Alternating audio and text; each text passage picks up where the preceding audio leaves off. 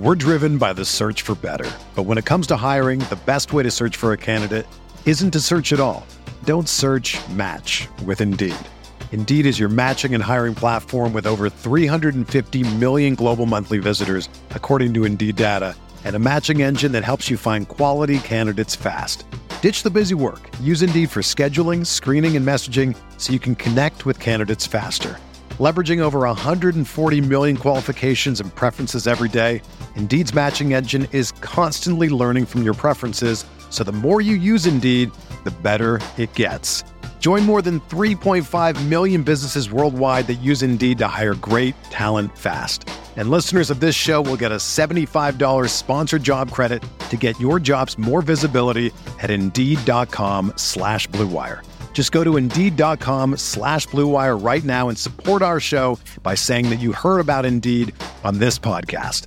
That's Indeed.com slash BlueWire. Terms and conditions apply. Need to hire? You need Indeed. Arizona, Colorado, Indiana, Michigan, New Jersey, Tennessee, and Virginia. WynnBET is now live in all these states, and the excitement of Wynn Las Vegas has finally landed in online sports betting and casino play. For boosted parlays to live in game offs on every major sport, WynnBET gives you the tools to win. Sign up today for your risk free $1,000 sports bet. Download the WynnBET app now or visit wynnbet.com. That's W H N N bet.com to start winning.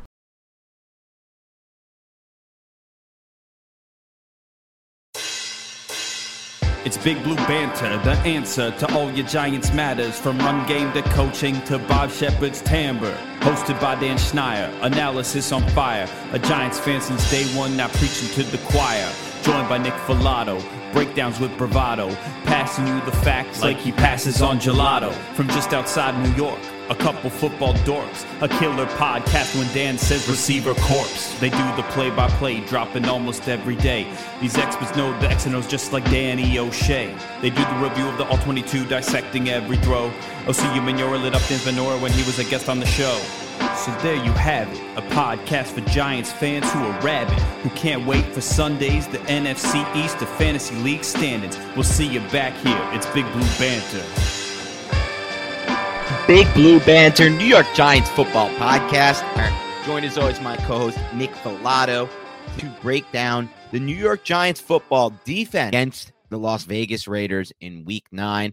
That was highlighted by key plays, keystone. Giants bend, but they didn't break, and that is, I don't think it was the most dominant defensive performance I've ever seen. I thought they were better across the board against the Seahawks because in this game they actually did give up a lot of yards to the into against the Seahawks. And honestly, like, you know, the Raiders at the end to almost tie the game. And it was pretty easy for them to drive. Then, like, football's about making those key plays. Quincy Roche bending the edge, getting through, stripping the ball. The Giants are the Giants forcing an incomplete pass in the red zone later in the game. Got a pressure with just a three man rush. Xavier McKinney picks another interception on a out and up, like where he, you know, these plays are what define games. These are reasons why win and lose. And they finally won a close game that, like, way all season long, we've been talking about how many they've lost, like the Falcons, the Red, uh, the football team, you know, and the Chiefs, games that they've lost like this. And now they finally were able to. It was great to see, man. It was just cool to see this team get a win, you know, in a close game like this. So what was your way from watching the defense on film? They came away with the interceptions wells, right, Dan? How many times throughout the season were we like, oh, Dory should have just held on to the football there, or James Bradberry, if you just football there? There were times where the Giants put themselves into position in game where they dropped the interception, and that ultimately proved to be the reason that they lost the football game. In terms of here, it's just being opportunistic. It's one of our biggest gripes earlier in the season. It was taking advantage of those opportunities. They took opportunities. Yes, they allowed 400 yards. Yes, they were bend don't. But as we discussed on the last podcast, another reason why the Raiders had more plays run was because they were on the field for time due to them possessing the ball at the end of the first pick six and then having another really long drive after that. And the defense didn't break despite the fact that they ran 67 plays more out it, which I feel like is a testament to their character to not be fatigued essentially. Yeah, agree. Biggest pluses for this defense over the past two weeks, great games, and less so in that Carolina game because you know an offensive game plan that moved the ball a little bit. But one of the biggest pluses two weeks is they've done it despite being on the field over and over again thanks to a pathetic offense. I mean, this rated 245 yards of total offense in a full game. It's hard to even fathom how bad that really is. I'm not trying to be a jerk about this thing, but like, you know, they're averaging four points per play on offense. That's unbelievably bad. That's like, you know, hunting all the time in this game. Just, you know, a couple first down to run, then a punt. And the defense had to come right back on very often in this game. Like you said, they were on the field for incredible at one point just because they made that pick six and then were thrown right back on but also because this offense did nothing. They didn't do their part. Like this is not a good game by the offense. The run game was good, but that doesn't lead to a good offense. Good offense is when you score touchdowns. Good offense is when you stay on the field. Good offense is when you generate uh, explosive plays in the passing game or even in the run game. You know, if you can do that as well, which is harder to do.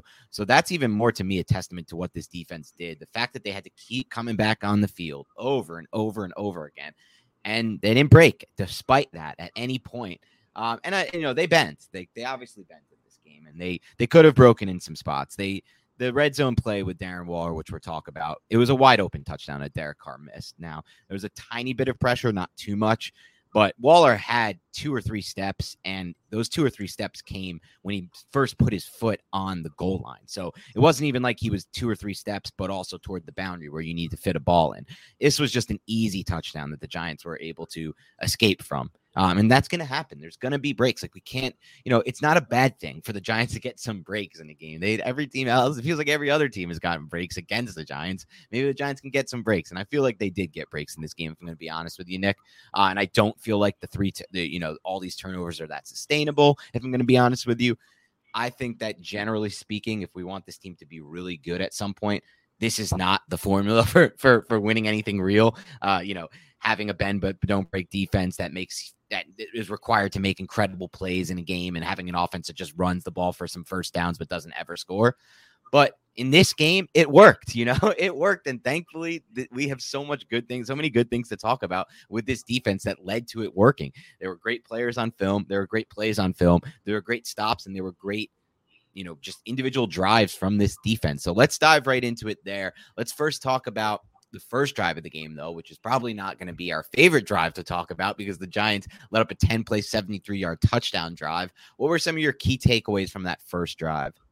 Dan, I was concerned, man. That that first defensive drive, I was kind of pulling on my collar a little bit because Greg Olson and the Raiders offense were really establishing the running game, hitting play action passes. They were consistently picking up first downs. And I felt like Josh Jacobs looked really good on this drive, forced a few missed tackles against defensive backs, bouncing it outside, Saquon Barkley esque type of stuff, you know. And then that last second and four run had just a gigantic hole on a split zone run where Shelton was just tossed on a deuce block and combo block. And that's just not what we expected from Danny Shelton because he's supposed to be the type of player 350, 355 pounds, whatever he is, who can anchor down in those situations. And he just didn't. And then even earlier in that drive, I liked how the Raiders ran an RPO and Carr thought twice about squeezing the ball in on a glance route after seeing Logan Ryan kind of fly down from the safety position. And instead, he ended up throwing a bubble that was off target and dropped by Hunter Renfrow. I feel like Patrick Graham employs those little trap coverages quite often with Logan Ryan. We saw it a couple times in this game we're going to go over. Did you pick up on that as well? Yeah, I saw that. I saw him use a lot of uh, the invert. I'm not a lot, but I saw a couple plays at least where he tried the inverted cover too, where you see those mm-hmm. D backs rotate right at the snap, which I think is something that's worked at times for the Giants really well, and then at times it has worked really poorly. It depends kind of on the uh, the quarterback matchups there. Like we've seen it work very well against, in my mind, like some of the lesser quarterbacks, but it was interesting to see him kind of all game. It felt like he was in that like robber type role in some way or some form. Logan Ryan just trying, you know, and that took away a lot of what the Raiders wanted to do. I thought in the passing game. It did, man. And I know a player referencing too. It was a deep shot where James Bradberry had outside leverage against a streaking wide receiver who's kind of going up the field, and Carr didn't even anticipate the inverted cover two. And Dory Jackson probably should have intercepted this ball. If this yep. was a better cornerback in terms of catching the football, it should have been intercepted. That's a little bit later on in this game. But dude, we also saw the cat and mouse game that we always talk about in terms of running the football with Josh Jacobs and Tae Crowder on that six yard first and 10 run. Crowder filled the B gap and Jacobs just bounced it outside right around Trent Harris for a nice game. And I didn't think Trent Harris looked all that great early in this game as well. Could be one reason why he didn't see the field as much later in the game. Yeah, for sure. A couple things I wanted to point out from the first drive really great route by uh, Renfrow on the touchdown against Bradberry. Like he's a, it's Hunter Renfrow's a really good route runner. Like it's funny that he's in the NFL in some regard. Like you see the pictures of him and he looks like somebody who could be like an accountant for an NFL team. But he's a receiver. He's a starter, and this is part of the reason why he runs really good routes, specifically in the red zone. It's, you know, I don't even like look at it like a knock on Bradberry on that play. I'm saying, like, eh, that's just a great route run by this guy. Like some people be like, oh, why can't Bradberry hang in coverage against somebody like Renfrow? Well, a lot of people have struggled to hang in coverage against player like Renfrow. So that's the reality that. One thing I wanted to point out from that first drive, uh, the third and four play uh, at 817 mark. So here's my here's my thoughts on this play. The Giants, I this is something I would like to see the Giants run a lot more often, or even at all, because they haven't. And why do I want to see them run this type of play? Because on this stop route to Renfrow, instead of them running what's expected here, the stop route at the sticks, Renfrow has that he fakes the stop and then runs a go from this. And it's wide open space for Carr. He has a huge window to throw into, and they complete a 20 yard pass. The Giants really, really, really need to gas these types of stop routes a lot more often because they're running. And why do they need to do it? Because they're running such a high percentage of them on these third and short situations. Really, on all downs, they're running a lot of these stop routes. So they need to really work into their game plan coming out of the bye week to gas them more because there's going to be opportunities like the Raiders had here. This was just such a nice play call by the Raiders. They knew they could get, if they run this little stop and go type play at the sticks, they're going to get a free release and they're going to get something where there's not really, a, you know, any kind of real threat of a safety coming over the top. And it was really an easy. Now, of course, like, I'm pretty sure this was the route, Nick. You can correct me. That later on, the Giants were like McKinney was like, I saw them run that earlier, and I knew I could, I knew it might come back at the end of the, you know, later in the game, and that's also the play McKinney jump for an interception. So you obviously don't want to run it too often to the point where the defense is predicting it, or you, you know, if you have a safety who can make a play on it, you don't want to put that at risk. But it just seems like something the Giants need to work in a little bit more. I uh, love the fact that you brought this play up. It's not the same exact play that Xavier McKinney was referencing. That one happens actually on the next drive. We'll go over okay. here in a little bit. It was more of an out and up. It was a different formation as well, but it's a similar type of concept here. And this is a third and four play, like you said, 817 left in the first quarter, right? Tight reduced two by two stacks on both sides. And the Giants line up a man coverage. And the Giants aren't lining up man coverage all that often. I think they did it about like 13 or 14% of the time in this game. But every time it was on these third and short, third and medium type of situations. Excellent play call by Greg Olson, man, because you use the guy on the line of scrimmage to clear out. So you give a free release to Hunter Renfrow, who's going to be isolated against Darnay Holmes, with Bryan Edwards clearing out Adoree Jackson from basically the numbers deep. So there's going to be just wide open space because they're basically aligned on the hash. There's wide open space from the hash to the sideline with Darnay Holmes on inside leverage. So you run that little stop right there. Hunter Renfrow turns his head towards Derek Carr, and then Holmes rightfully bites down on it. Hunter Renfrow just explodes upfield. I want to see the Giants run this so much coming out of the bye week. I thought that was an excellent point by you because it's simple. When you get that man coverage look and you align in reduced stacks like this, you're going to have an advantage because there's no way that safety is going to get over the top here unless he starts shading in that direction right at the snap, which Xavier McKinney does not do. So I love the fact that you pointed that out. I think that's an excellent point by you. And I really just I, I hope they do it out of the bye, but I don't have that much faith because it, I do believe it's partially what Garrett is all about. Like he wants to get to the sticks, he wants to move the sticks, he wants to try a high percentage spacing type route that will get him to the sticks. Um, and and partially I feel like like we talked about on the last podcast with Jones, I almost feel like it's a little bit baked in at this point. Like that play where Jones snaps back and tries to throw that little comeback to Slayton when he instead has Toney running the seam. I don't know. I just feel like it's starting to get baked in because of Garrett. Because like everybody's like, oh well, it's such a good thing that Garrett returns for a second season because Daniel Jones doesn't have to learn a new system and the same terminology, and he can grow from that. I do believe in general in the idea of a quarterback will be better in the same system and he'll have better chance in the same system, but not if that system is kind of impeding his progress and his development and his growth. And I do have some concerns still that Garrett's system is impeding Daniel Jones's growth for reasons like this one and just an overall philosophy of how to how to play. I don't want to say how to play quarterback, but how to play offense in the NFL, how an offense should operate, what the offense's objective is uh, on the football field. I don't fully buy into Garrett's objective for an offense. I don't fully buy into Joe Judge. I definitely don't buy into Joe Judge's objective for an offense. And I am concerned with those things long term for this football team, if I'm going to be honest. But this is one way that hopefully they can improve what they've put out there because what they put out there so far has not been a good offensive team. And that's pretty obvious. They can look themselves in the mirror and say that they I can, you know, we can have all the excuses every day for it. The offensive line this, the offensive line that, the injuries this, the injuries that. But there are ways to improve the offense, like you just went over, Nick. And they don't seem that difficult to me. They seem pretty simple. That doesn't seem like anything that's going to need to like shock the world if they start doing things like that. That's not, you know what I mean? Like that's not like you you start to do something like you just broke down, and that's not anything shocking to the system. That's not anything that requires, oh, you need an amazing O line, you need an amazing this and amazing that. No, you really don't. Um, Derek Carr didn't have that much time on that play. He kind of just got rid of the ball. Uh, in a pretty timely fashion, and he knew what he wanted to do. We saw this against Cleveland last year when Freddie Kitchens was the play caller because Jason Garrett was out in COVID protocol. Now, Freddie Kitchens obviously still has some impact on this offense because he's still on the coaching staff. So I'm hoping that it does get implemented. And Dan, we always talk about how predictable this Jason Garrett offense is in terms of the stick routes, in terms of these quick curls and these third and medium, third and intermediate situations. What is one way to get the defense to stop sitting on those routes so consistently? It's to use the double move. So I feel like it just this if you show this once or twice, it's going to overall could create explosive plays and it could overall just help your offense if you want to still maintain the fact that you're going to be calling all these stick and curl routes.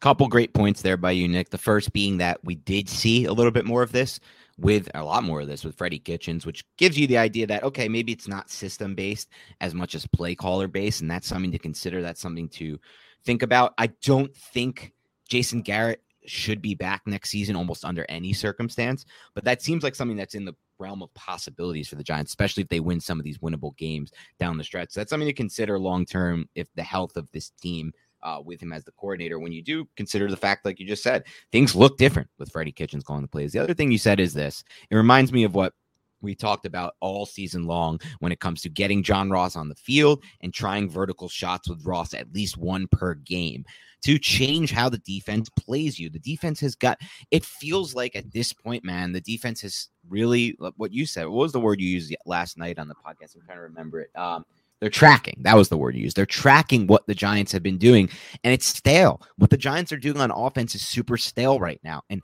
all you have to do to change that is do things like you said, you know, gas these routes and get the defense thinking, okay, these can be gassed. We can't track it. We can't break on these in breaking routes. We can't play to the sticks. But if you're not going to do that, they're not going to change how they play them. And that's what we're seeing a lot of defenses doing against the Giants right now. And hopefully that's something they can improve coming out of the bye. It's hard to have too much faith in that given what the coaching staff has shown over this sample size so far, which is, you know, pretty big sample size at this point, one and a half seasons. Um, but you know we hope it's something they can do and it just uh, this was a good example of something the raiders are doing to kind of keep the giants defense off guard and in general to at this point you know create an explosive play it was a 20 yard completion to uh, Hunter Renfrow in this one. Giants roster that are that are well capable of running a route like that at a high level with Kadarius Toney and Sterling Shepard. Like both those guys can thrive in that situation, just like Hunter Renfrow did here. I honestly feel like anyone, like I feel like Golladay could do this too, right? You throw the ball up to Golladay, he might not have incredible separation, but he'll have enough separation where all you have to do is put that ball in his catch range, and he's one of the best contested catch and body control in the air type receivers. So like, I feel like you yeah, can really yeah. run this with anyone. You you could. I'm just talking about who who's the optimal sure. receiver that you want to use in those situations, and it's typically the ones who really thrive with their short area quickness, ability to decelerate and accelerate on a dime. And those two receivers more fit that profile than Kenny Golladay. But you're right, Golladay can win a contested catch coming out of his break very easily. He's one of the best in the league at doing that when he's fully healthy. Giants football is finally back, and there's no need to exhaust yourself searching all over the internet to find New York Giants tickets anymore. Because TickPick, that's T I C K P I C K, is the original no fee ticket site and the only one you'll ever need as your go to for all NFL tickets. TickPick got rid of all those awful service fees that the other sites charge which lets them guarantee the best prices on all their NFL tickets. Don't believe it? If you can find better prices for the same seats on another ticket site, TickPick will give you 110% of the difference in the purchase price. That's right. You guys ever want to just go and see Saquon Barkley hit a 60 yard run? You know I do. Daniel Jones, find Sterling Shepard, Kenny Golladay, Darius Slayton deep. Well, if you guys want to see that live, please go and visit tickpick.com and use the promo code BANTER. That's tickpick.com slash banter. Use that today, you can save $10 on your first order of the Giants tickets that you desire please check that out. It's tickpick.com slash banter. We're driven by the search for better. But when it comes to hiring, the best way to search for a candidate isn't to search at all. Don't search match with Indeed. Indeed is your matching and hiring platform with over 350 million global monthly visitors, according to Indeed data, and a matching engine that helps you find quality candidates fast. Ditch the busy work. Use Indeed for scheduling, screening, and messaging so you can connect with candidates faster. Leveraging over 140 million qualifications and preferences every day, Indeed's matching engine is constantly learning from your preferences, so the more you use Indeed, the better it gets. Join more than 3.5 million businesses worldwide that use Indeed to hire great talent fast. And listeners of this show will get a $75 sponsored job credit to get your jobs more visibility at Indeed.com slash BlueWire. Just go to Indeed.com slash BlueWire right now and support our show by saying that you heard about Indeed on this podcast. That's Indeed.com slash BlueWire. Terms and conditions apply. Need to hire? You need Indeed. Another day is here, and you're ready for it. What to wear? Check. Breakfast, lunch, and dinner? Check. Planning for what's next and how to save for it? That's where Bank of America can help. For your financial to-dos, Bank of America has experts ready to help get you closer to your goals. Get started at one of our local financial centers or 24-7 in our mobile banking app. Find a location near you at bankofamerica.com slash talk to us. What would you like the power to do? Mobile banking requires downloading the app and is only available for select devices. Message and data rates may apply. Bank of America and a member FDIC. When you need mealtime inspiration, it's worth shopping Kroger, where you'll find over 30,000 mouthwatering choices that excite your inner foodie. And no matter what tasty choice you make, you'll enjoy our everyday low prices, plus extra ways to save, like digital coupons worth over $600 each week. You can also save up to $1 off per gallon at the pump with fuel points. More savings and more inspiring flavors make shopping Kroger worth it every time. Kroger, fresh for everyone. Fuel restrictions apply. Yep, no doubt about it. All right, let's move on to the second drive, a better one, a much better one for the Giants. Five plays, 17 yards, or I'm sorry, three plays, five yards for the Raiders here. Just a pure three and out. One thing that stood out to me on this drive, and I'll get your take, Nick, the first and 10 play from the Vegas 21 with 231 left in the in the first quarter for those following along on Game Pass. Dexter Lawrence just absolutely t- tosses a dude down. So Crowder gets the penetration, which is cool, but without Dexter Lawrence tossing his dude down, there is a cutback lane to some extent for something, I would think here. But the actual result of this is an absolute no gainer because Dexter Lawrence just absolutely tosses a man down. Yeah, he does. And this is good penetration by Tae Crowder. He sees the fullback going in that direction. So he's trying to undercut, get under, underneath that fullback or over the top, maybe I should say. And then that forces Josh Jacobs to bounce back to Dexter Lawrence, who just uses, I think that's Brandon Parker there the right tackle right now. He just uses his momentum against him. And then you can see, man, he uses his outside arm to grab his shoulder pad, and that's where he just tosses him to the ground. And this is the capability of Dexter Lawrence, man. The thing I think I love most about this play from Dexter Lawrence is after he tosses Parker to the ground, he sinks his hips, and you just see this crazy bend where his body is is essentially just slanted to the ground and he somehow does not fall down, lose any balance. He just recollects himself, changes direction, squares up to Josh Jacobs and makes that tackle. these are the type of things we talk about with Dexter Lawrence, bro. He has unique flexibility for a dude of his size, bro. He really does. He's not going to bend the edge and win with upfield pressure all the time, but men who are 350 pounds should not move like he does on this play. Yeah, for sure. I mean, look, Dexter Lawrence had his best game of the season for the Giants, I think, at least in my mind, from what I've seen on the film.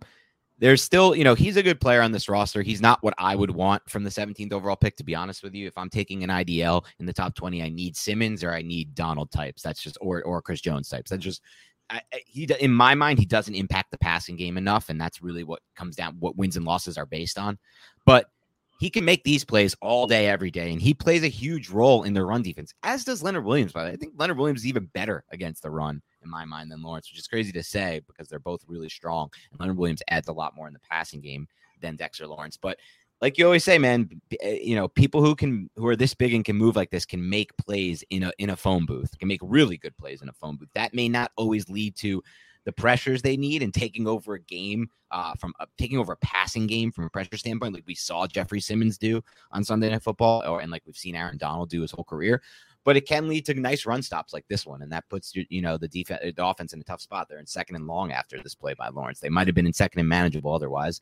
Anything else stand out to you on this drive? I thought it was cool to see a nice little corner blitz from Holmes on third down, but not, nothing else too crazy for me. Yeah, so for me, there were two main things I kind of wanted to bring up about this drive, and they're both related to Xavier McKinney. Remember last week when we discussed how Patrick Graham was using McKinney in a multitude of ways? Yes. Yeah, man. So, well, we saw that again quite often in this game. The second and 10 incompletion to Waller off the play action boot ended up falling to the deck because Darnay Holmes blitzed, as you said. He blitzed the play side rollout, which was the weak side of the formation. This meant that McKinney, who was originally aligned in a two high set, 15 yards off the ball, dropped over the number two receiver at the snap, flying to the flat, similar to what a safety would do in cover three sky, say. Graham did this often last week. He did it here on the second and four, and he did it later in the game on McKinney's pick six. McKinney's ability to kind of quickly get into position, stay square, be disciplined, and use good reactionary quickness in man coverage allows him to have success in this role. And he can cover the route tree, man. He can really execute any type of route that someone's going to run. We saw him carry Tyreek Hill. We saw him follow Darrel Williams in the flat against the Chiefs last week, coming from 15 yards depth. The way Patrick Graham trusts Xavier McKinney, it, it's it's huge to me. And he ends up coming up with the interception. We're going to break down a little bit later. And another thing I wanted to mention about McKinney on this Raiders second drive, if you look at the first play of the drive, and you referenced this a little bit before, Dan, it's not the same offensive formation, nor is it the same defensive alignment, but the post snap rotation has McKinney dropping to the middle of the field after aligning in a quarters look pre snap. Why is this important? Well, the Raiders ran a double move against Bradberry, an out and up, which is the same move where McKinney secured his second interception of the game. McKinney read Carr and he reacted well on this play, but it was a back shoulder throw and he had more ground to cover. So he didn't end up getting into position to even come away with an interception. But McKinney saw the play, man. Like you mentioned before, man. He put it into his back pocket and he remembered it for later in the game. And that's the same route concept against Bradberry that he ends up coming up with this interception, man. And the fact that he was able to recognize that shows a lot of growth from a mental standpoint. So both of his later interceptions, the play that it was the same play but he came away with the pick six. That was ran on this drive. Obviously, didn't result in the pick six. And then the second interception, he saw that same route concept and then diagnosed it very quickly, came away with the interception on the sideline. So I just love to see little things like this on film and how these young players are de- developing mentally. And that's something that we criticized McKinney for earlier in the season. But right here, it seems like it's starting to kind of all come together a little bit. Yeah, without a doubt. And McKinney won NFC Defensive Player of the Week today. It was announced, uh, a well deserved put a touchdown on the board himself with his pick six, put another three points on the board with his second interception on a play, like you said, that was incredibly high IQ. I think it's important to note that while we did criticize him a bit for it early in the season, it's a it was essentially his rookie. This is essentially his rookie year. Like he came in late last year after breaking his foot. I know there's a such thing as mental reps, but they don't really matter. they're they're that's not they don't really matter. They're very overstated in my mind. You got to get on the field. You have to see it with your own eyes. You have to get used to the speed of the game and you have to start to see things play out for it to be in your mental memory and for you to adjust to it. And that's what we're starting to see with McKinney. In my mind, he's really just starting to scratch the surface. There's a reason why Nick Saban, you know, referred to him as one of the smartest players he's ever coached and gave him full control of that defense as the quarterback of the defense from the secondary, a position that's usually held by the backers. And it's because he's a really high IQ safety but for me, it's not even just the high IQ stuff. It's not just, you know, the film stuff or him memorizing things that he's seen and reflecting on them.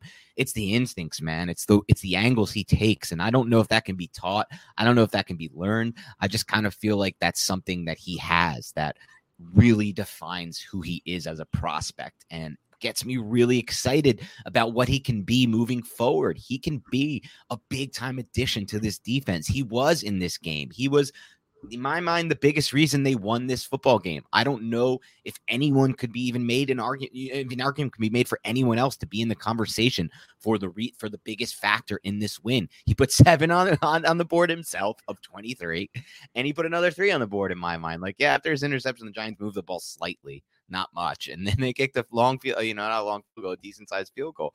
Um, but even if they hadn't moved the ball and there's a couple grind out first downs, they they would have still probably been in field goal range after that interception or damn close to it. So I think he's scratching the surface, man. And it's really exciting to see because this team is not even just this defense, man. This team needs draft picks to turn into all pro type players. That's the only path for them to be a Super Bowl contender. That's what we need. Uh, for me, at least, like that's always my goal. I'm going to, for the rest of the time covering this team, be focused on Super Bowls and not grind out type, you know, and, and not teams that can like grind to a seven seed. I want a Super Bowl roster at some point. I want to, I want that to be the goal. And the only way that's going to happen is these first and second round picks turning into all pro players who impact the passing game in a big way. And that's exactly what we saw from McKinney today. So we'll talk more about that obviously as we move forward because this isn't his last play of the game. But I love how you point out just the high IQ stuff from him. It's so cool to see. It's excellent to see.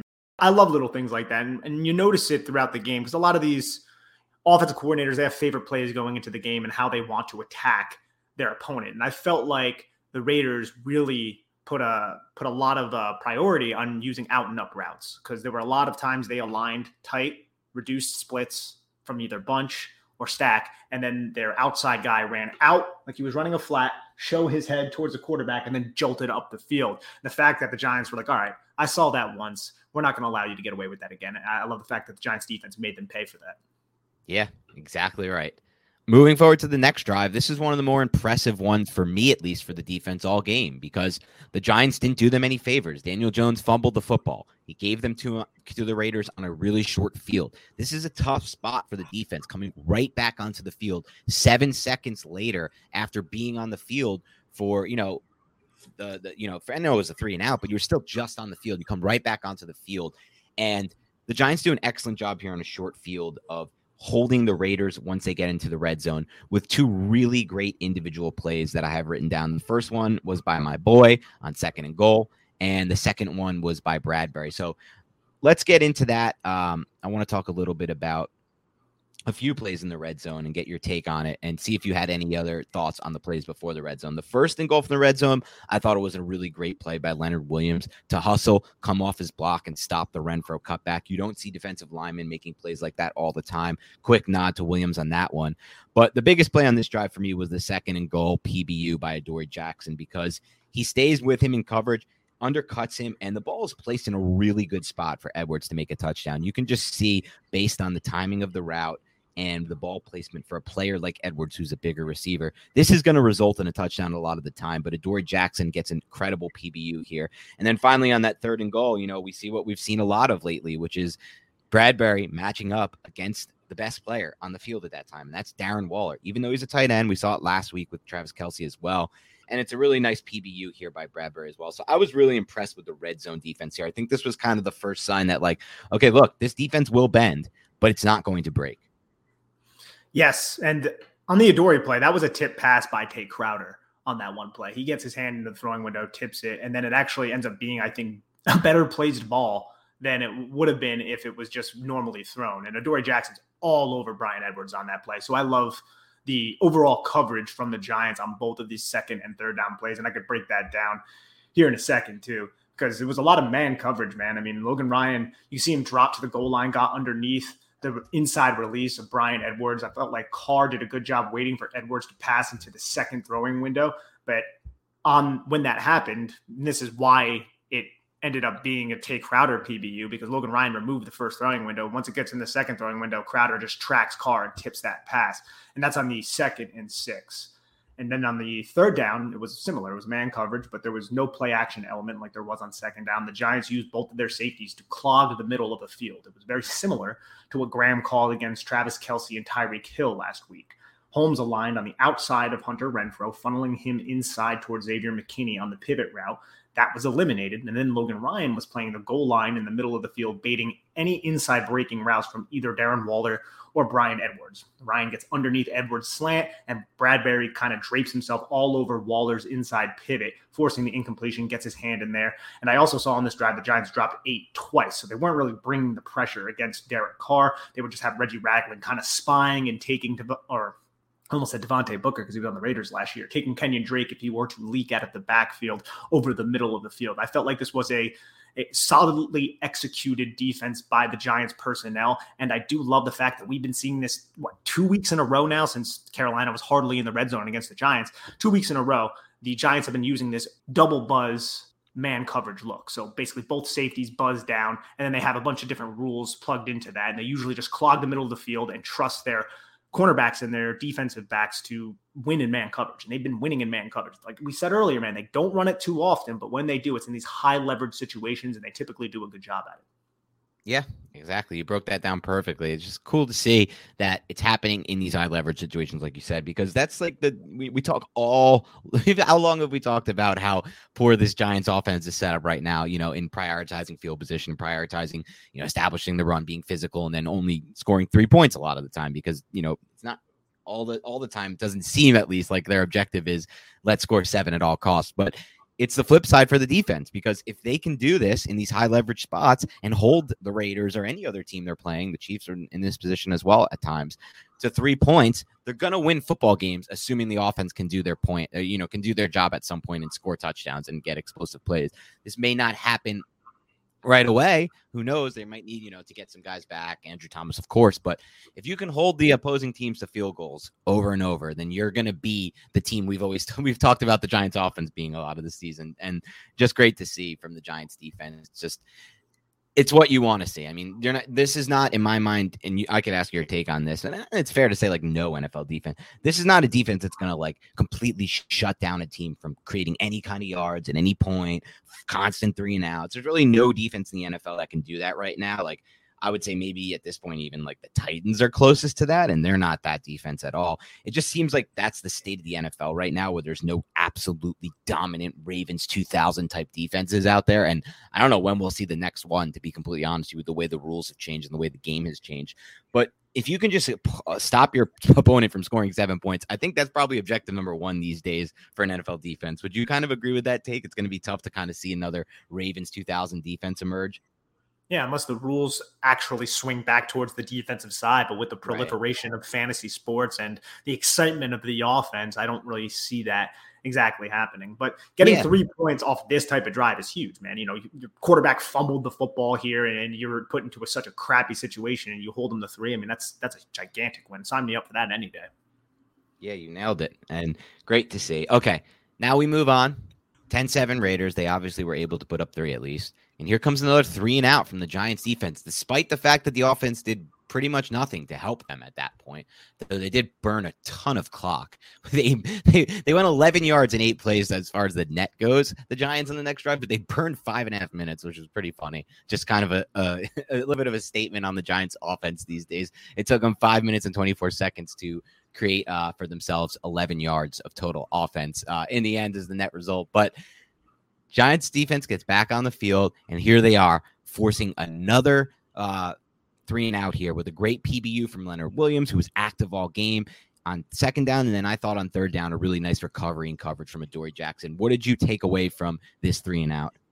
Bryan Edwards probably should have caught that football. It was it was nice coverage by Adoree Jackson there, but he was breaking into the middle of the field. I thought Carr put it into a solid place, but it wasn't caught, and that's that's excellent. But I really wanted to look at that second and seven play because I love what Quincy Roche ends up doing as well, man. So the Giants ran two man under. It's a man coverage play on that third down, but I really want to just discuss the second down. Leonard Williams knocks it down. You brought that up.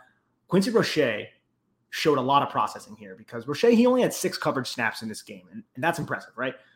Before the snap, we see Roche start pointing up towards the direction of Kenyon Drake, right? He starts pointing, signifying possible kind of vulnerability in the flat area because of the reduced split that the Raiders had with Bryan Edwards. So he starts pointing at Kenyon Drake, and Drake was Roche's assignment. So what I'm thinking he's saying is he's going to work over the top of this pick route that he anticipated coming.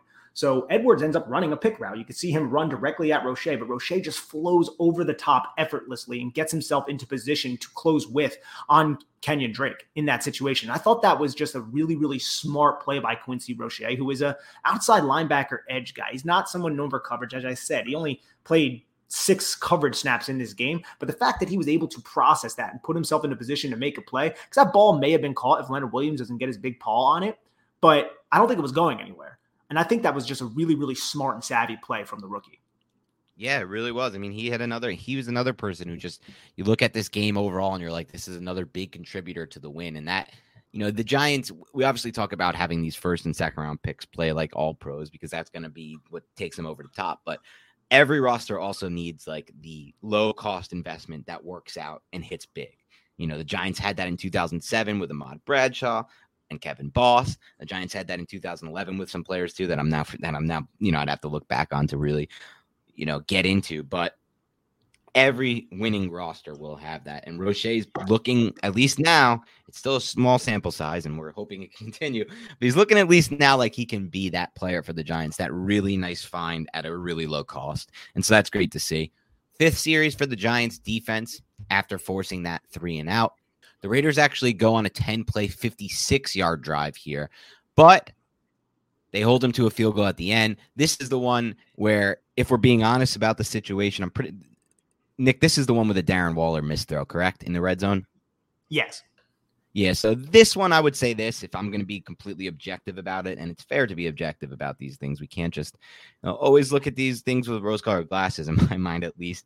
This should have been a touchdown. Darren Waller is wide open with two to three steps on the defensive back, and he's taking his first step of separation at the goal line. So there's a huge window throw. It's not like it's like he creates a separation, but there's the back of the end zone that he has to throw the ball in between.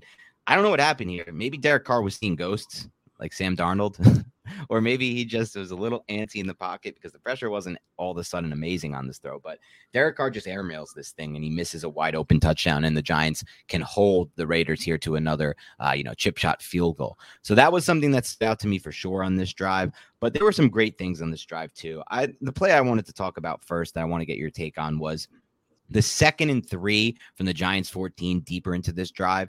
I believe this one was uh, with 40 or 24 seconds left in the half. I thought Ojulari just did a really good job to for, fight fight through the block and then force Carr off his spot, kill the timing of the play in doing so, make uh, you know Carr escape the structure of the play, and then there's just nothing there once he has to escape here. So that was the play that stood out to me on this drive. Talk, if you want to add anything to that play, go ahead. But otherwise, talk about anything that stood out to you on this drive. To kind of start with that third and three pass from Waller, Bradberry just kind of gets beat off the line of scrimmage here. He tries to stab and jam Waller, and he, in doing so, he doesn't necessarily do a great job initiating the contact. He just provides Waller an outside release, streaks right up the field. And you're right, man. Carr, he shies away from impending contact. And I do want to give credit to the linebacker edge stunt from Azeez Ojulari and Reggie Ragland, but the pressure wasn't all up in Carr's face. So that was a surprising, I feel like, miss. It should have easily been a touchdown there. But hey, you know, I'll take it. As we said earlier, I feel like the Giants defense, you know, they've made a lot of mistakes, but they also haven't benefited from luck. And this was one aspect that I think luck was on their side. I think that's safe, uh, safe to say.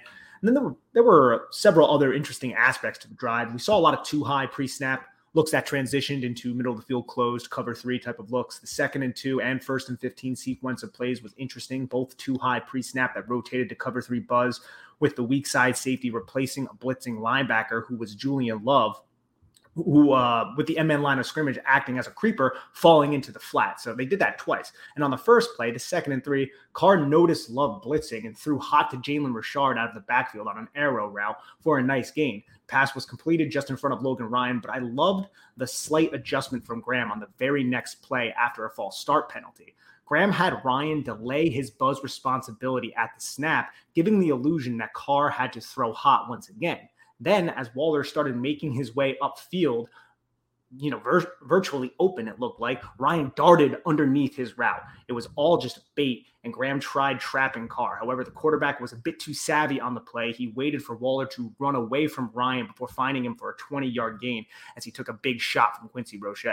And this play, again, it didn't necessarily work for the Giants, but I love that subtle little adjustment because a quarterback who may not be as as quick in terms of processing as Carr may fire the football there, seeing that the blitz is coming and you know you just saw that the last play. So he's like oh they're bringing this blitz again. Let me throw hot again. I had success doing that. And then it would have been undercut intercepted by logan ryan. I think that's smart on patrick graham's part. Yeah without a doubt. And just good to see from the giants overall here on this drive. Um all right we roll forward here now. The giants at this point roll into the second half here Uh, and this is the first drive of the second half, actually, for the Raiders. It's the pick six drive with Xavier McKinney jumping the route. One thing that stood out to me on this job, on this drive is, and I talked about this on Twitter yesterday, Nick.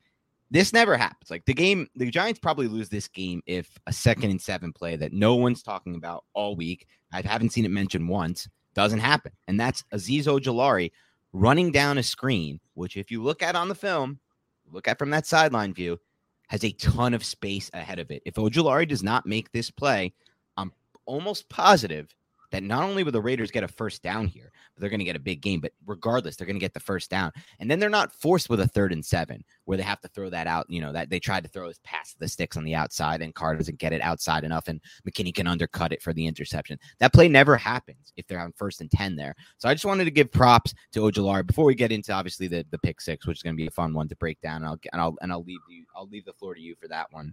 I do want to give props to Azeez Ojulari for running down that screen because I don't think the pick six happens without it. And if the pick six doesn't happen, I don't think the, I, I don't think, I know the Giants aren't winning this game.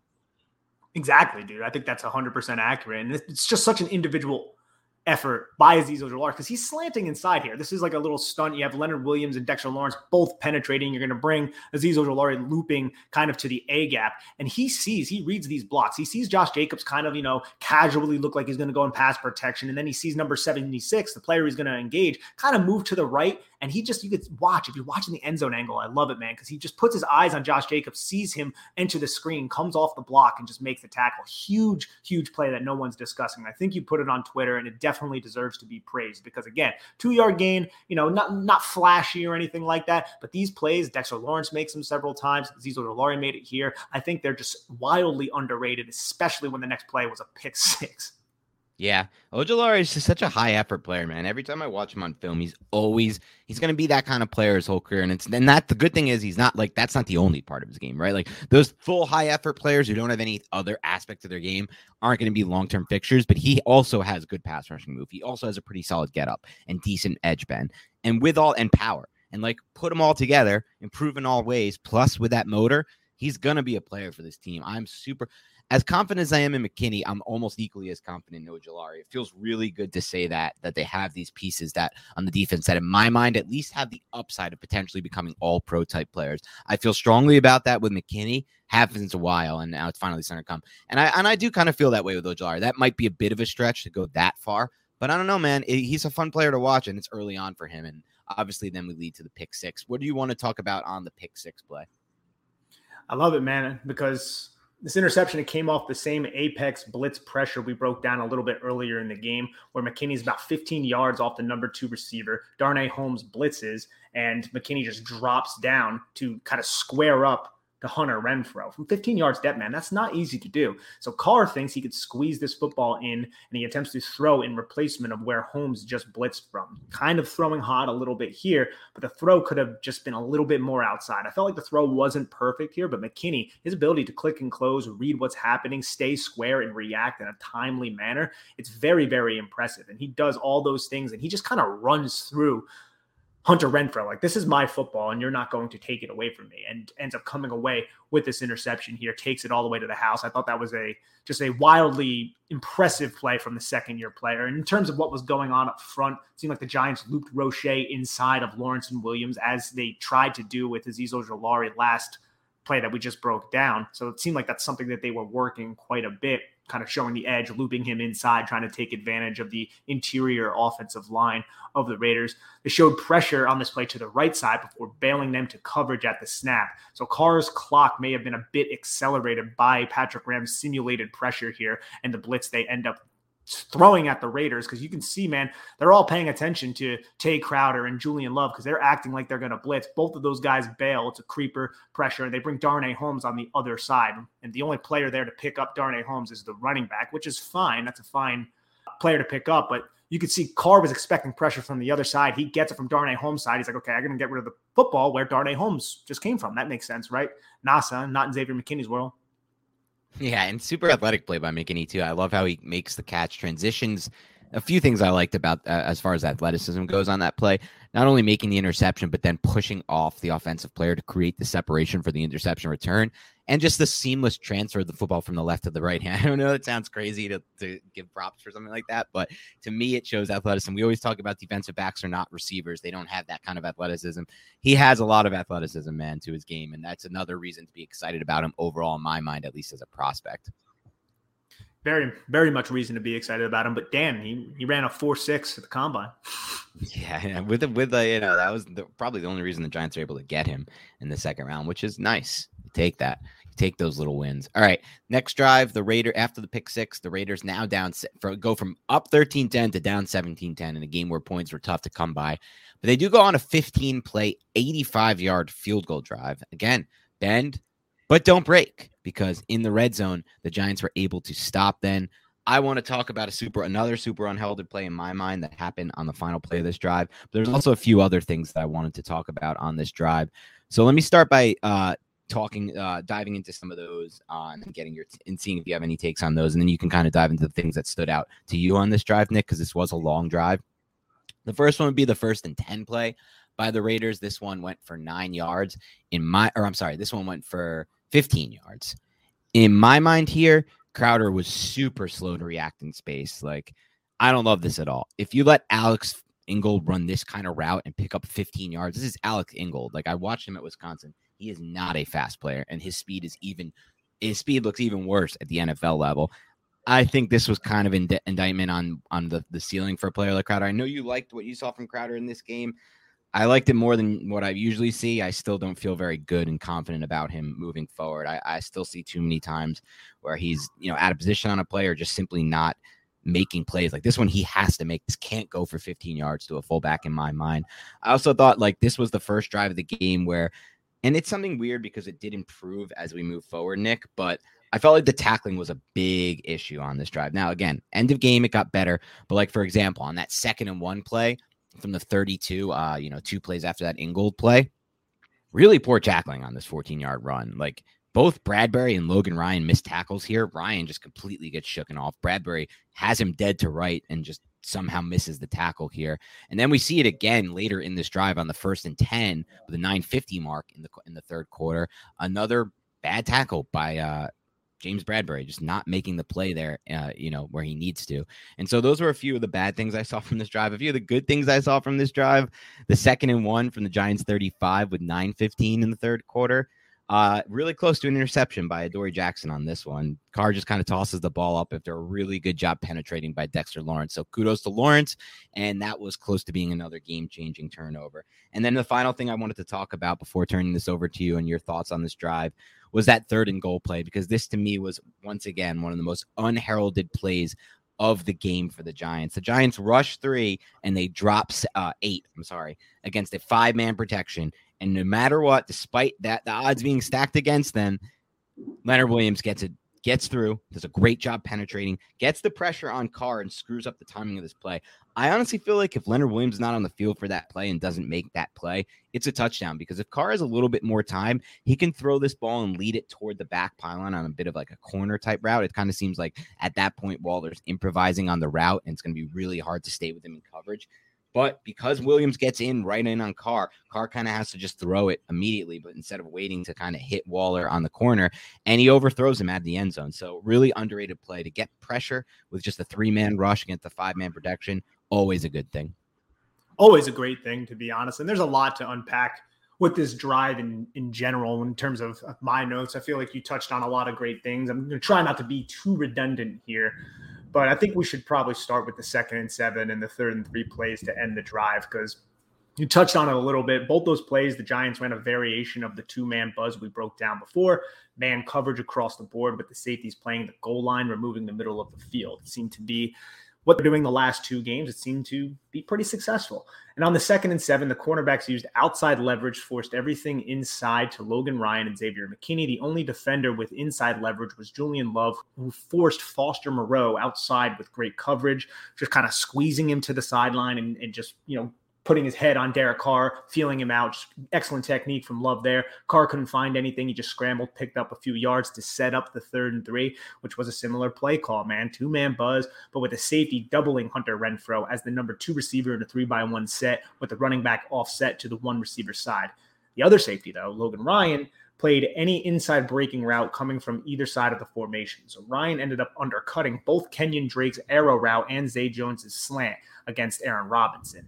And this gave Waller the one on one matchup Carr wanted.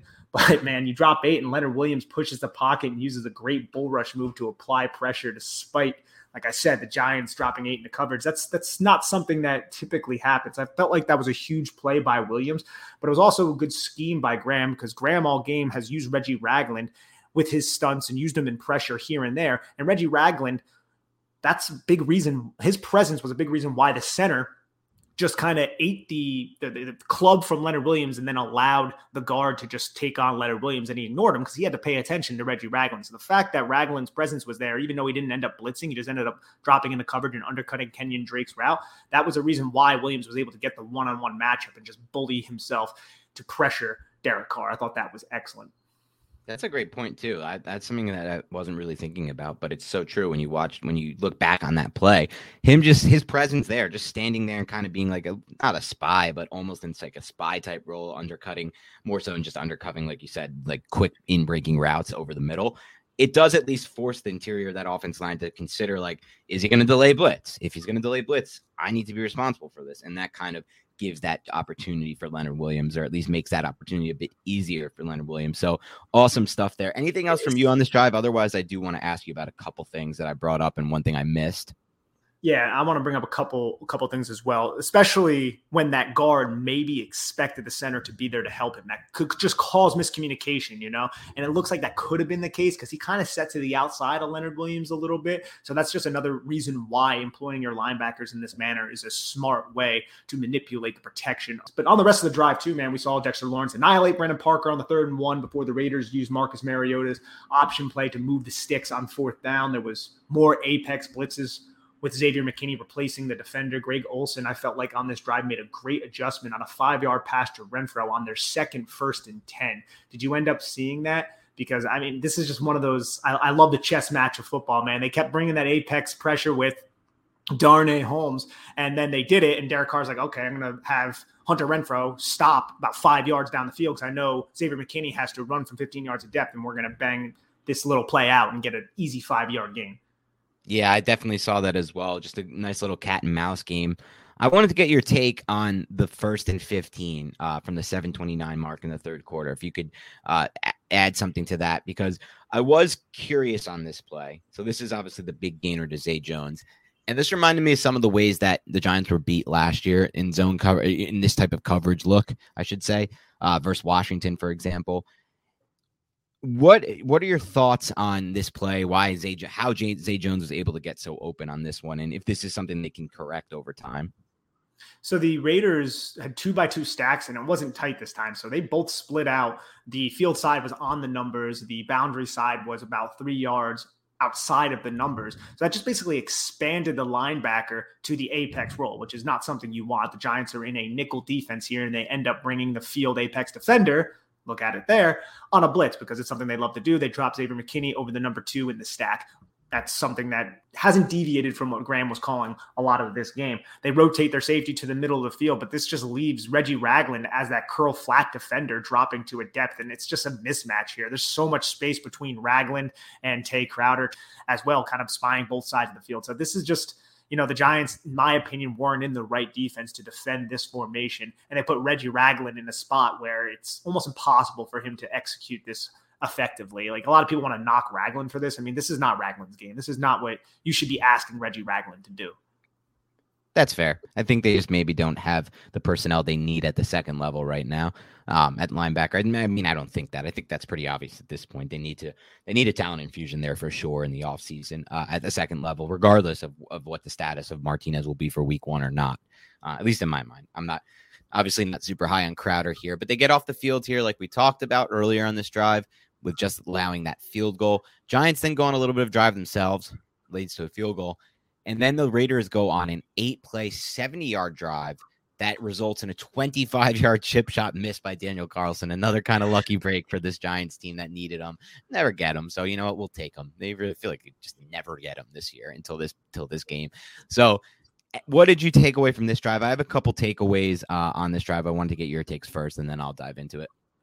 I'll just start with the first play and we'll bounce stuff off each other, man. I love this first play of the drive. You line up under center, I formation, act like you're gonna run, and then you you don't even hit the play action, man. You drop back and you use a strong pump fake to your left, to the boundary side, which gets that middle of the field safety to flow in that direction. And then you have Darren Waller as a Y, just release up the field and then through the seam to the opposite side of the field. And there's no one around Darren Waller once he catches this football in between three defenders, but there's a lot of space. There's a big window there because of that strong pump fake. I felt like that was a really smart call from Greg Olson.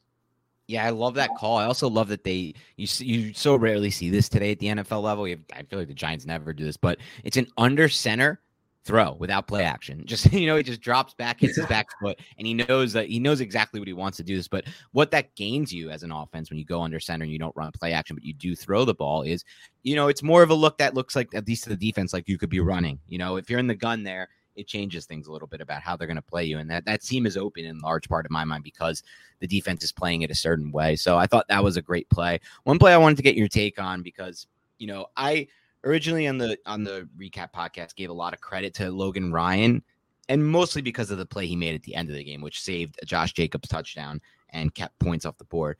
But ultimately, I don't think this was as good of a game from Ryan on film, if we're going to be completely honest about the situation. We talked about last drive, some missed tackles. I thought he had another really bad uh, uh, missed tackle on this drive. It was the first and 10 from, with 1244 from the Giants 32. It ended up being a 22 yard gain to Kenyon Drake this should have not gone for this long. And Logan Ryan misses the tackle here. I know it's not always easy, you know, to make some of these plays, but they, they started to pile up a bit on the rewatch of the tape in my mind. Yeah, that's one that he definitely has to make. He's coming from a from depth here, so he has the ability to kind of cut the angle off because the direction of Kenyon Drake is going towards the sideline. So the angle just keeps getting more narrow, more narrow, more narrow. And he goes to hit Drake, and Drake, man, has excellent balance here and kind of squeezes inside of his tackle attempt. You just got to finish that play. And I think you're you're spot on there. That's that's one that he's definitely missed. And he missed a couple on the previous drive as well. Yeah, unfortunately. Um, Though there was a the, the, the, flip back. I mean, the third and six from the Giants 10 with 10 15 in the fourth quarter. He saves a touchdown here with this tackle. I mean, this is just before he saved more than a touchdown, he saved seven points. Like they missed, end up missing the um the field goal. So uh, you can talk about the bad, you can talk about the good. It, it depends what you want to do there. But I do think it was a little worse than I expected on tape uh, when I reviewed it. I want to get your take also on the play a little bit earlier in the drive. It was the first and 10 from the Giants 14. I feel like another drive saving play here was made. And this one was by Ojulari. Just a really great read on this screen, this quick hitter. Um, if he obviously he doesn't make the play and tackle, but he forces the cutback. If he doesn't force that cutback, I think this could have been a really big gain for the Raiders, maybe even a touchdown. It could be. I mean, Ojulari just boxes him inside. He sets outside. If Kenyon Drake gets him back inside, that's what you want to do on a lot of plays like this because typically on the inside is where all your defenders are, and you have a lot of players in pursuit. That's exactly what he does. And then Reggie Ragland and and uh, I think um, a Giants another Giants defender ends up just colliding on Kenyon Drake for a gain of two yards instead of a bigger gain. So I think this is a low key good play by Azeez Ojulari. He had a couple of these during the game. I want to talk, I want to break down that third and six play sure as well because I felt like it was just an excellent individual effort from Logan Ryan. But again, you're in the you're on the goal line, right? Giants playing what? Two man buzz, clogging the middle of the field all game. So the Raiders ran a mesh concept here. And the idea of the mesh is to create traffic. It's a great man beater and possibly inadvertently have one of the two covering defenders, because you're running two drags, guarding that mesh, be picked, allowing the receiving option to be uncovered towards the flat, where there theoretically shouldn't be any defenders because it's man coverage. And the Raiders kind of get away just with what they want here because Jacobs, he breaks into the open space with just Ryan to worry about. However, man, and I know we were just talking about the missed tackles, and I feel like all that great points. Ryan does a good job, man, getting outside of Jacobs at the catch point and then boxing him inside, similar to what we just talked about with Ojulari, to all those other defenders. And then as Jacobs changes direction, takes a little bit of time to change direction. Ryan himself ends up just making the tackle right before the sticks, about what two or three yards before the sticks. I really like the play call from the Raiders here because you knew the Giants were going to run man coverage because they've been showing you man coverage in this situation so many times on third down. And then they run a great man beater, something we wished Jason Garrett used a little bit more. And then it leads to the field goal attempt because it's played excellently by the Giants. And the field goal is missed, which is excellent for the Giants. But I, I thought it was a uh, a nice play call that didn't necessarily work out for the Raiders and a good individual effort from 23. Yeah, without a doubt here. Okay, Giants then obviously uh, you know, punt the ball in their next possession. Don't make don't go too far. And then this next possession, the Raiders get the ball back, still 20 to 16 Giants. Um, and the Giants, then this is the play where McKinney comes from the middle of the field to make a really good play for the interception. Anything that stands out to you before the pick that you want to talk about, or did you want to just break down the interception? Yeah, man, it was a good drive to force the interception. Xavier McKinney just did an excellent job from the middle of the field. And this was the out and up that we were talking about here because you see Zay Jones, he goes out, gets James Bradberry's hips committed in that direction, then he explodes up. And James Bradberry's out of position here, man. This is a, a throw to the boundary. You have a middle of the field safety, it's a zone look. And McKinney, you could see him. He starts to shade towards Bradberry. And once he see Carr's eyes go in that direction, he just makes a beeline there. And he's tracking the ball the entire time, tracking, tracking, tracking right into his hands to secure the interception, get both feet in bounds. It's a route that he saw earlier. He was able to diagnose it and he put himself into position showing range from a single high look. It's something that you talk about with Kenny Phillips, the single high safety, right?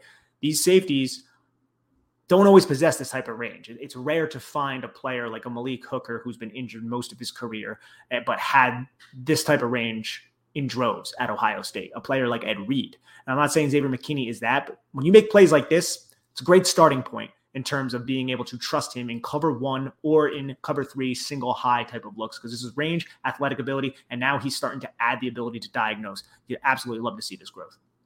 Yep, this is a guy we're excited about. We've we've we've waxed poetic about him enough though today. I don't need to double down anything that you or I already said. So they get the pick. The Giants then turn that short field into a, a field goal only. Unfortunately, that's just at this point the state of this the state of this offense. Um, and then the Giants give the ball back to the Raiders here, and this is an interesting drive because obviously it ends with glory with the Quincy Roche play, but the Raiders did seem to go right down the field against the Giants with pretty much ease, similar to what I felt like we've seen at the end of the half against Washington, at the end of the half against Denver. You know, at the end of the half, in basically all their first six games that led to touchdowns. This one didn't lead to a touchdown or any points, thanks to Quincy Roche um, and Leonard Williams for recovering that fumble. But what stood out to you on this final drive? And, and did you feel like this was kind of a step in the right direction for the Giants defense in these two minute drills? Because I'll be honest with you, Nick, I didn't really feel like this was a step in the right direction. I'm happy Roche made the play.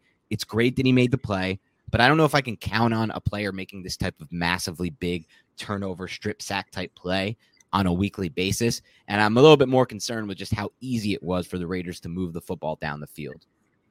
I would say it's definitely a step in the right direction because they didn't give up the touchdown and they were able to actually force the turnover. So that in and of itself is a step in the right direction. But I get your point because they were able to drive down the field relatively easy. They were in position to score the touchdown here to tie this football game. Like they were right there. They were on the Giants' 13 yard line. They were nickel and diming the New York Giants. They were using bunch formation. They were taking advantage of man coverage. The few times the Giants did use man coverage, they were using a lot of quick passes, a screen pass. They were taking advantage of the cover three looks. I felt like the the Raiders offense and Greg Olson were kind of putting things together here and there on this drive. I felt like there were a couple solid plays. I think Azeez Ojulari earlier in the drive, he knocked down a quick pass. I thought that was really nice individual effort from Azeez Ojulari. And then you had the Quincy Roche play, which is just Quincy Roche taking advantage of Kolton Miller, which was an excellent rush by Quincy Roche. I break it down pretty in depth on Big Blue View if anybody wants to go check it out. I also put up a tweet about it a couple of days ago, but it was just excellent for him to use the double swipe, get to that outside shoulder, bend through the contact, dip that inside shoulder, rip through the outside shoulder of of Kolton Miller, and then he gets Kolton Miller on the ground, and then he finishes the play. Man, that's an excellent individual rush by Roche and then he finishes the play, gets the strip fumble. That is awesome from a kid who was a six round pick, man. If this was a Von Miller or if this was a top edge rusher in the league, it would be all over ESPN. It would be like, oh, look, Von Miller does what he does. And I'm obviously not comparing Quincy Roche to a player like Von Miller, but I'm just saying this type of individual effort, and it wasn't like Kolton Miller was just terrible on the play. It was an excellent technique and rep from Roche. That type of individual effort needs to be praised. And hopefully we could see that more consistently from Roche because that would be absolute steal. Yeah, man, it's really cool to see. Obviously, the Giants certainly need an edge presence. Um, cheap because hard to find. Not every draft has one. Not every draft class has one, I should say or has valuable ones, I should say. And they have so many other positions they're going to need to fill via the draft, specifically on the offensive line. they can use free wins like this. I don't feel like they're getting any kind of free win out of Billy Price or Matt Skura, to be completely honest, long term. Those could be like, you know, decent players that you can put on a bad line um, to help a little bit. But this could be a big win with Roche. And I think he proved that in this game. And he's proven that in the extended snaps and opportunity that he's had with the Giants over the last couple weeks. So I'm super excited about McKinney. I'm super excited about Ojulari. I'm super excited about excited about Roche. It's good to be excited about a lot of players in this defense. So maybe that's a nice smooth transition into our superlatives of the game. If you want to get us started there on the defensive side of the ball, this one's going to be tough, I know. But can you give me an unheralded player of the game? We've talked all a podcast about unheralded plays of the game. How about an overall player who you thought was better on film than he's being given credit for? I'm going to go with Dexter Lawrence, man. I am. I felt like he came up with a few really nice plays in the run game, and he also had like two pressures I believe that come to my mind. One definite pressure, and I feel like there's a negative thought process around Dexter Lawrence. And I don't know how justified it is. I guess it would be justified if you're just looking at it from the sense that this is the 17th overall pick. We need more. I think that's a, a solid argument, and I understand that. But that's not Dexter Lawrence's fault. So I, uh, I'm going to go with Dexter Lawrence because he, he he comes up quite a bit on film, making solid plays. Yeah, I'm gonna go with Leonard Williams in this one. It's not that he's an unheralded player overall. Like obviously every Giants fan knows him, everyone knows him, but he's not being given a lot of credit for this win. And outside of McKinney, I think he was the biggest reason the Giants won this game after watching the film, at least. We talked about the PBU, we talked about the pressure on third downs. Those were two of the bigger plays of the game. Some of the plays he made in the run game where he was the only like he was just making plays that that if he doesn't make the play on, I felt like no one else was going to, and it was going to be bad for the Giants. He's the best player on this defense overall. He might have been second behind McKinney in this game, but he's one, two, or three in every single game that we watch on film. And that's probably good enough for the price that they're paying for him in my mind. And I was skeptical of Leonard Williams' contract at the beginning of the year, but overall, looking at it, looking at it kind of from just the 30,000 foot view, I'm okay paying that chunk of cap space toward a player like him because this defense would not be the same without him and it wouldn't be anywhere close. And he does enough for me on passing downs to make up for you know uh, to, to, to, kind of earn that contract i guess in my mind. Uh, you know some of these guys are gonna have to get paid. Like it's, it's an nfl there, there's a huge chunk of cap space. I mean it's almost to be 200 over 200 million soon enough before we know it with the new tv deals. Somebody taking up you know what what would it be? Uh, I guess an eighth of that space. It seems like a lot per year. It definitely does. But he's making a really big impact on these games. So I'm going to give it to Leonard Williams. How about the best individual play from this game? I'm going to go with Xavier McKinney's interception. Yeah. So can I can I cheat and go with both? And if I can, I'll go with the pick six. I'll go with the pick six. That's this is tough because the pick six was sweet in a lot of ways, but man, his second interception was even cooler because it's from because of where he started and where he ended and just being able to kind of look at it from the sense of he knew it was coming. He predicted it was coming. He had seen it before and he his instincts and his IQ led him to that spot from a position where if Carr sees it before the snap and even just right after he snaps the ball and gets the football, he's not expecting McKinney to ha- be able to have the range to make a play on this. He feels like he can throw this football 10 out of 10 times, 100 out of 100 times, and he might get a big play out of it. But the result instead was a super big play for the Giants that led to three points that they might have not gotten without this play. Like if they have to take the ball back at their own 15 or 20, it might turn into another drive where they grind their way to the 50 with a couple run play, nice run plays, and then have to punt, which was the case for most of the game. So I'll give it to that one. Though, you know, any of the plays can be called. The, the Quincy Roche play, that was that's definitely in range, right? You I mean, you wrote it down, I wrote it down. It's a sick individual play by him. All right, best player on film overall. Xavier McKinney. Yeah, this one. I love what Leonard Williams did in this game, but obviously it's Leonard. Uh, I mean, I'm sorry, it's Xavier McKinney. Yeah, he was just phenomenal. And we, as you said earlier, waxed a lot of poetic about him, but it's warranted. Yeah, it's 100% warranted with a player like him. All right, give me the player who you watched on film and you felt like, you know, this guy, he's struggling. He's not contributing toward the win. He's actually probably taking away from their chances of winning. I'm gonna have to go with Danny Shelton if there is one, and it's mainly. I mean, it was a really bad look him just getting plowed early in the game on that one on that one rep, man. He just got vertically displaced and put on the deck because I don't know if he didn't anticipate the double team block or what it was, but you don't expect that from someone like him. You bring him in here to not do that. So when he does it, it's kind of defeats the purpose of having him out there on the field. And he only played 10 snaps in this game. I didn't love what I saw from him. Yeah, I think that's fair. I don't think that's. I mean, he's he's been a whipping boy for the Giants. It's ten snaps, so I, I like he had the one really really bad one that got blown up on Twitter um, for rightfully so. He's obviously not contributing towards the wins. We were dead wrong about him. Both of us were excited about that signing in the offseason, just absolutely dead wrong. Obviously, the Lions knew something we didn't, or, you know, the Giants didn't know. He's not a replacement for Dalvin Tomlinson. Obviously, we didn't think he would be, but he's nowhere close. I mean, he's just somebody you don't really even want on the field at all. I wouldn't be surprised if he gets completely phased out of the defense. For me, for the player, I didn't love what I saw from on film. Unfortunately for me, again, it's Tae Crowder. I know you, you liked a little bit what you saw from him. We, we saw it a little bit differently in this game. I, I, I just don't see it with Crowder, man. I think he's out of position a lot. I think he picks the wrong spots a lot in the run game. And I think that Alec Ingold play was like eye opening to me. Like that play should not go for 15 yards. You can't have a your inside backer giving up 15 yards to the fullback on that play. That should have went for three to four yards. It should have been caught. He drives on it. He tackles. It. That's the end of the story there. That's a two or three or four yard gain, and we move on. You just can't be giving up plays like that to a fullback in that spot, in my mind, at least from the spatial from a spatial standpoint. Like just just can't happen. Yeah, I, I don't, don't disagree with you. I, I, just think he looked better in run defense in a lot of situations than he has in other games. But or that doesn't necessarily mean I think he had a great game. Yeah, I, I see what you're saying now. You just felt like he had a great game for him, right? There were a couple run plays where he was really decisive and he forced Josh Jacobs off his spot and he was where he needed to be in his run fit, which isn't something that he's done consistently throughout the season. That's fair. And I think I think it's it's fair to also say that, you know, for a starting inside linebacker playing every snap of every game, or for any starting defensive player start uh, playing any snap of every game, I don't love setting the bar there. Like, you know what I mean? Like, I don't love setting the bar at, well, now he's at least doing his job and he's doing his responsibility in the run game. That that should be almost a given, you know?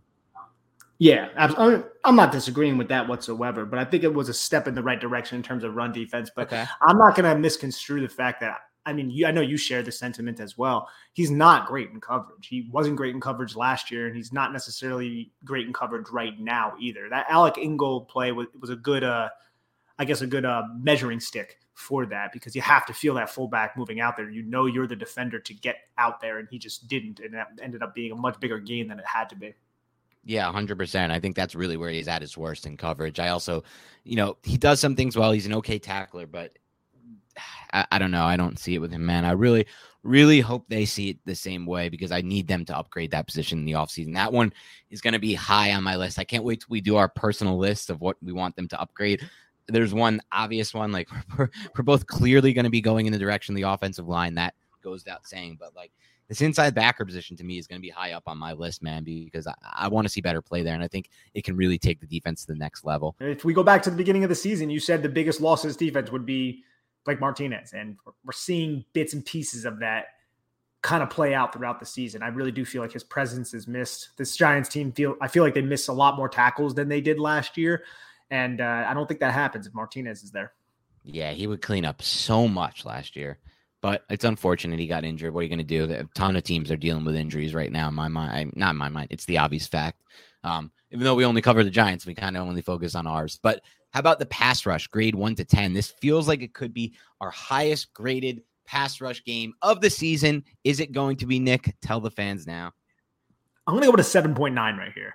And I think that's my highest grade the pass rush, but I would have to have my numbers in front of me. I'm not sure if you have that available. I don't, but I'll do that for the next one. I'll I'll take some time and I'll look at all of our grades from our notes and put them all together so we can kind of even just give a recap uh, of what we've had so far because that might give a good feel for how the how we've seen on film the pass rush, the run defense, the run blocking, and the pass protection. So we'll do that for the next one. I'd give this pass rush a seven five. I think that's fair. There were some great individual plays. We've talked about them throughout this podcast. There were also some plays where he had clean pockets, though. So seven five feels pretty fair in my mind. How about the run defense?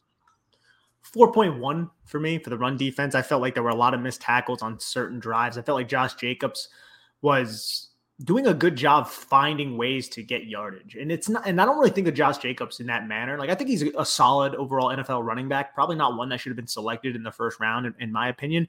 But I felt like in this game, he he looked better than I expected him to look and that's somewhat of a referendum on the run defense. I felt like, though, in terms of the run defense, they were executing their assignments, but then he would bounce outside to the contained defender, and the contained defender, whether it be Trent Harris or whether it was a secondary piece coming down, didn't always make the tackle, whether that was Logan Ryan or Adoree' Jackson, who had, a, I think, a missed tackle or two as well. James Bradberry had a missed tackle or two, maybe even more. So I, I would have to go with a, a 4.1. I think that's fair. I would say – you know, this was something I noticed on film. I didn't notice it on, and I didn't talk about it on the reaction podcast, and that's on me. You know, I didn't do a great job of noticing it, but the tackling on film was a lot worse than I expected it to be. I think this was one of the worst games of the season for the Giants from a tackling standpoint. I don't know how much of that I can factor into the run defense grade because they did win at the point of attack too in a lot of spots, and you did have some great individual run plays from guys like Dexter Lawrence, Leonard Williams, even like you said, Tae Crowder had a couple. So it's hard for me to factor both those things in, but I'll give it a three five because again, Jacobs got a lot of yards, a lot more yards than he should have in my mind, due in large part to some of the poor tackling issues the Giants, and that's something that they can fix. I think. It, it is, and I think the, actually, ironically enough, the and this obviously these two things aren't uh, related in my mind, but the only game that may have had worse tackling was the Saints game, and they won both of them. oh yeah, that is true. They were. That was another game of poor tackling very poor tackling. If they didn't yeah. win that game, we would have been like, oh wow, they, they quit. You know, it would have been a terrible narrative because Taysom Hill was running through. he was just barreling guys in the red zone. The, the, tackling was really bad in the red zone in that game. Yeah, dude, it was it was atrocious, man. It, it was not a great look, and uh, I remember a lot of missed tackles in that game as well. Yeah, that might even been worse. That's interesting to think about. All right, that's all we have for today on the All 22 recap of a great performance by the Giants defense. Three and six now heading into the bye week, but the schedule gets a lot easier man, hopefully the Giants can find a way to do it and grind into that seventh spot. And I don't even want them to grind, but let's say let's let's let's change the narrative. Hopefully they can find a way to open up this offense with Andrew Thomas back in the lineup and with Toney healthier and start to be a team that wins games outright and wins games with scoring a lot of touchdowns and creating a lot of explosive plays to go along with this bend don't break defense because that seems like a really nice combo to me if the Giants can find that at some point in 2021 Let's hope they do because it'll be fun if they can make some kind of run toward the playoffs and then not only like make the run toward that 17 and get the 17, but get it in a little bit different fashion. That's kind of what my goal would be for the rest of the season, Nick. I'm curious if that aligns anywhere close with what your goal is. My goal would not be to have games like this one and just come out with wins and then find a way into that seventh seed, but you know, walk into a playoff game with a 23 point cap for you know what the Giants could score. And this one, I mean, it was 17, 13. It was you know 10 was by the defense. So you know, I don't want to have the cap of we're going to score a touchdown, one touchdown a game, two or three field goals, and hope for a defensive touchdown. I want to go into the playoffs with our offense can put up points. Our offense can put up two to three to four touchdowns maybe per game, and they make a lot of explosive plays. That's what I'm looking for mostly in the second half. I'm looking for the offense to just figure it out. And I think we could probably even do like a whole podcast on on things that that we hope to see in the second half because there's a lot and a lot of it is hopefully a lot of these skill position players get more healthy. Sterling Shepard, Kadarius Toney, Kenny Golladay, Saquon Barkley, all those guys, including if you want to throw in some of those offensive linemen as well, especially Andrew Thomas, and what that can do for this offense. But I think in order for that to happen, this offense needs to reevaluate their approach during the bye week. A lot of teams say they do that. I'm not 100% confident that it's going to lead to a lot of profound changes because that hasn't necessarily been something we've seen consistently with Joe Judge and Jason Garrett, but it's a hope of mine. so that's that's that's the hope for me. Yeah, it's a hope. They did, just to be fair, though, and objective about it, they did say they were going to completely retool their offense in the offseason. They were going to break the film down, look at what went wrong, and change a lot.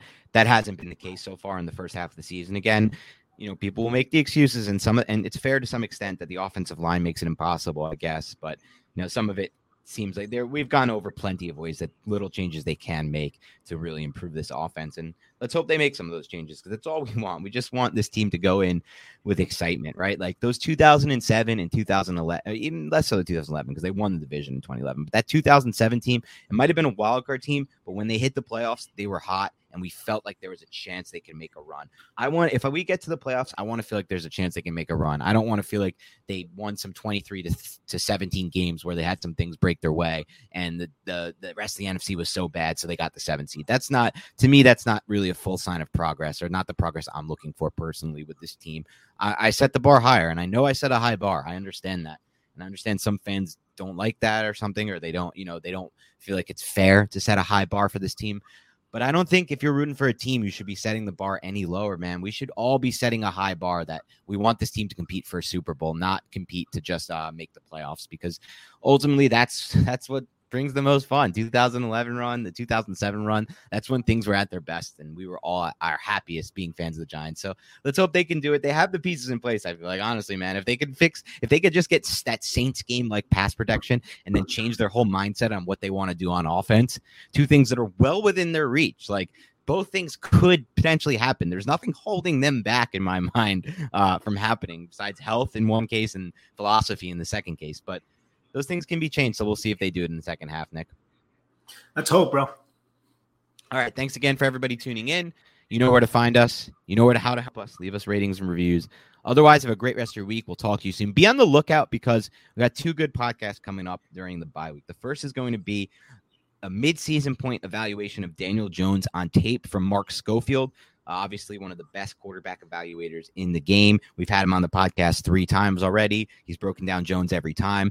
We know a lot of you love that pod and look forward to it. So be happy. There's another one coming this coming week. And we, me and Nick are already crafting up questions we want to know about Daniel Jones from his standpoint. It's always good to get an outside perspective. Me and Nick, all we really do is watch Daniel Jones on film. We none of us really, neither of us have the time to watch like 31 other quarterbacks on film. So we're not, we don't really have a reference point. But Mark watches all the quarterbacks on film. So he actually has a nice reference point.